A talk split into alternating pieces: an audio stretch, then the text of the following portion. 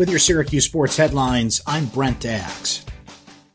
Despite Syracuse athletic director John Wildhack's last ditch effort, the first game in the newly renovated Carrier Dome will remain unavailable for fans watching linear television in central New York. Saturday's game between Syracuse and Georgia Tech was scheduled to be broadcast on the Yes Network, but is being tape delayed until midnight due to a scheduling conflict with the Yankees.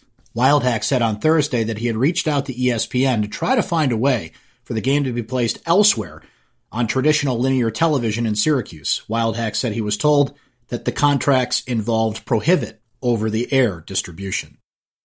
As the father of two school age girls, Eric Devendorf is familiar with the stress of sending kids back to school. That stress is heightened this year with the ongoing coronavirus pandemic.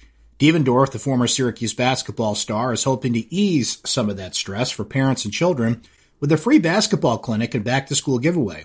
Devendorf has partnered with the Syracuse Police Department and several local businesses to hold three separate basketball clinics at Kirk Park Saturday, October 10th. The sessions are open to boys and girls ages 12 to 17 who live in the city of Syracuse.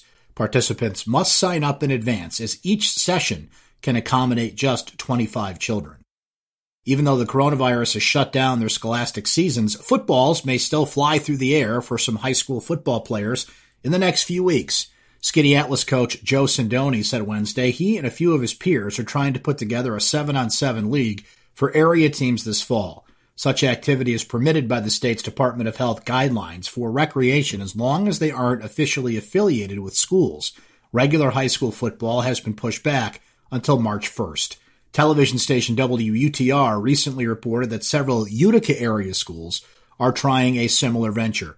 Sindoni said he'd like to play the games on school facilities and that districts are waiting to see how the first week of practice for soccer goes before giving their okay for 7 on 7 use. Sindoni said they could try to play in local parks, but regular fields are preferable because they have lights and regulation football markings.